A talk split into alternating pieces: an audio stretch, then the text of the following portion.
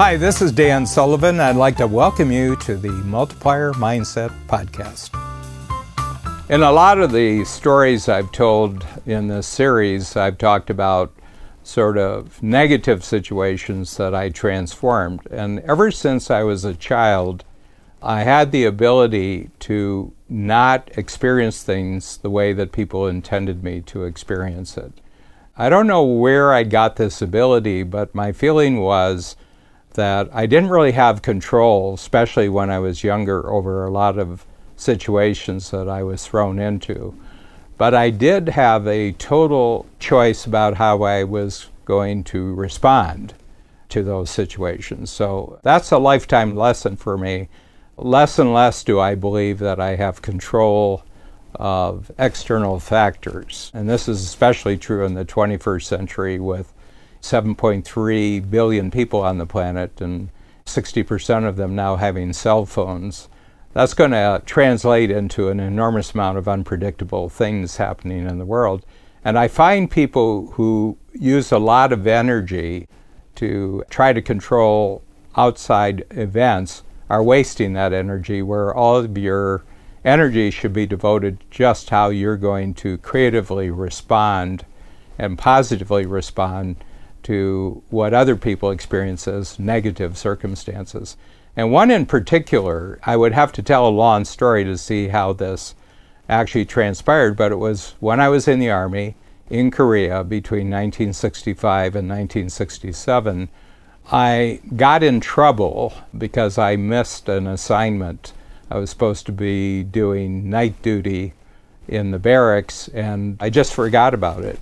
The sergeant who did not like me, the sergeant who in charge of the barracks, immediately put me on penalty detail, and he came up with a penalty with a punishment, which I think that he thought was really going to be a miserable day for me.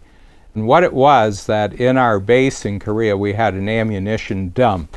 So an ammunition dump is actually a deep hole over which they have a big mound of earth and the big mound of earth is if the ammunition, bullets, and grenades, if that were ever to explode, the earth mound would reduce the damage, and there was a big wall all the way around the ammunition dump. It was like a huge hill. There was about a six, seven foot wall, thick brick wall around it. So, my job for the day, along with six Korean soldiers who worked on the base, and I don't know if they were on punishment detail or this is just how they misused them. But we were to clean up the hill and cut the grass on the hill, which I don't think had ever been cleaned up and I don't think it had ever been cut. And the instrument they gave us to do the grass cutting was a table knife. Okay, and we had to spend from early in the morning, probably around 8 o'clock in the morning, until the day was finished, just cutting and cleaning up this hill, which just was not possible. So anyway, I said, you know, I've got eight, nine hours here. They let you go at around six at night. You didn't have to do it the next day. This was a one day punishment. And I said, you know, I don't think I'm going to experience this the way they want me to experience it. So the Koreans, you know, the six soldiers, they immediately began doing what they were doing. And since they spoke Korean and not English, they weren't including me in on any of the conversations because I didn't speak Korean. So I just began going down and around the edge, and I found that the grass had been so matted, like it had never been cut. So the the grass was really thick, and it was infused with all the paper that had flown in over the years. And I went down, and right where the grass came down to the bottom of the hill and it met the wall, I noticed that I could pull it out from the wall and it was like a mat. And then I just rolled it up a little bit and I got an idea. I said, you know, we can be finished this whole thing in a, maybe about an hour or two hours.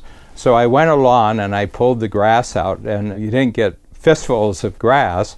It rolled up like a carpet. So I went and I got one of the Koreans who spoke a little bit of English, and I brought down. And I says, you know, we can roll this up and over the top. And so I got all seven of us, the six Koreans and me, and we went to the back of the property. So you had a gate in the front and in the back it was just a wall. and we pulled it up. And it was hard at first, but we created a roll. And in about an hour and a half, the whole grass hill, we literally rolled the whole hill up. And underneath, it was just the grass that remained, which was very short and it was very clean, and there was no mess there. And it took pretty well about an hour to get the whole roll up to the top of the hill, and it was exhausting. But you know, it was interesting because we were pulling a fast one here. I get a lot of energy out of bypassing other people's intentions for me. So I rolled it up to the top, and I was very encouraging. You know, I had a whole team working together. It was unique ability teamwork. We got to the top, and then rolling it down the other side was really easy. You just pushed it, and then we sort of cut a hole of it in the middle so the gate would open, and an MP would come around every hour or two hours. And when he came around, uh, he said, You guys aren't working. Why aren't you working? We said, Well, it's all finished. And we showed him this huge, humongous pile of grass and refuse that we had piled up. And we said, We got the whole job done. And he said, Well, the job's done. You guys are free for the day. So, what was intended to really torture us uh, and frustrate us for eight or nine hours, we got done in about total of two and a half, three hours. And we all went to lunch together. And it was very interesting because the Koreans were so excited. What I noticed is really creative teamwork is a very, very exciting experience for everybody. It doesn't matter who they are, where they are on the planet. When you have teamwork and you pull off something really exciting and really original, it's very morale building. This is very important for me because in my entrepreneurial career, I've had a lot of setbacks, as most entrepreneurs do, especially in the early days. And I always remember the ammo dump. It's one of the great teaching lessons. No matter what people try to do to you, no matter what negative circumstances they intend for you, you can always defeat them by being creative and having teamwork.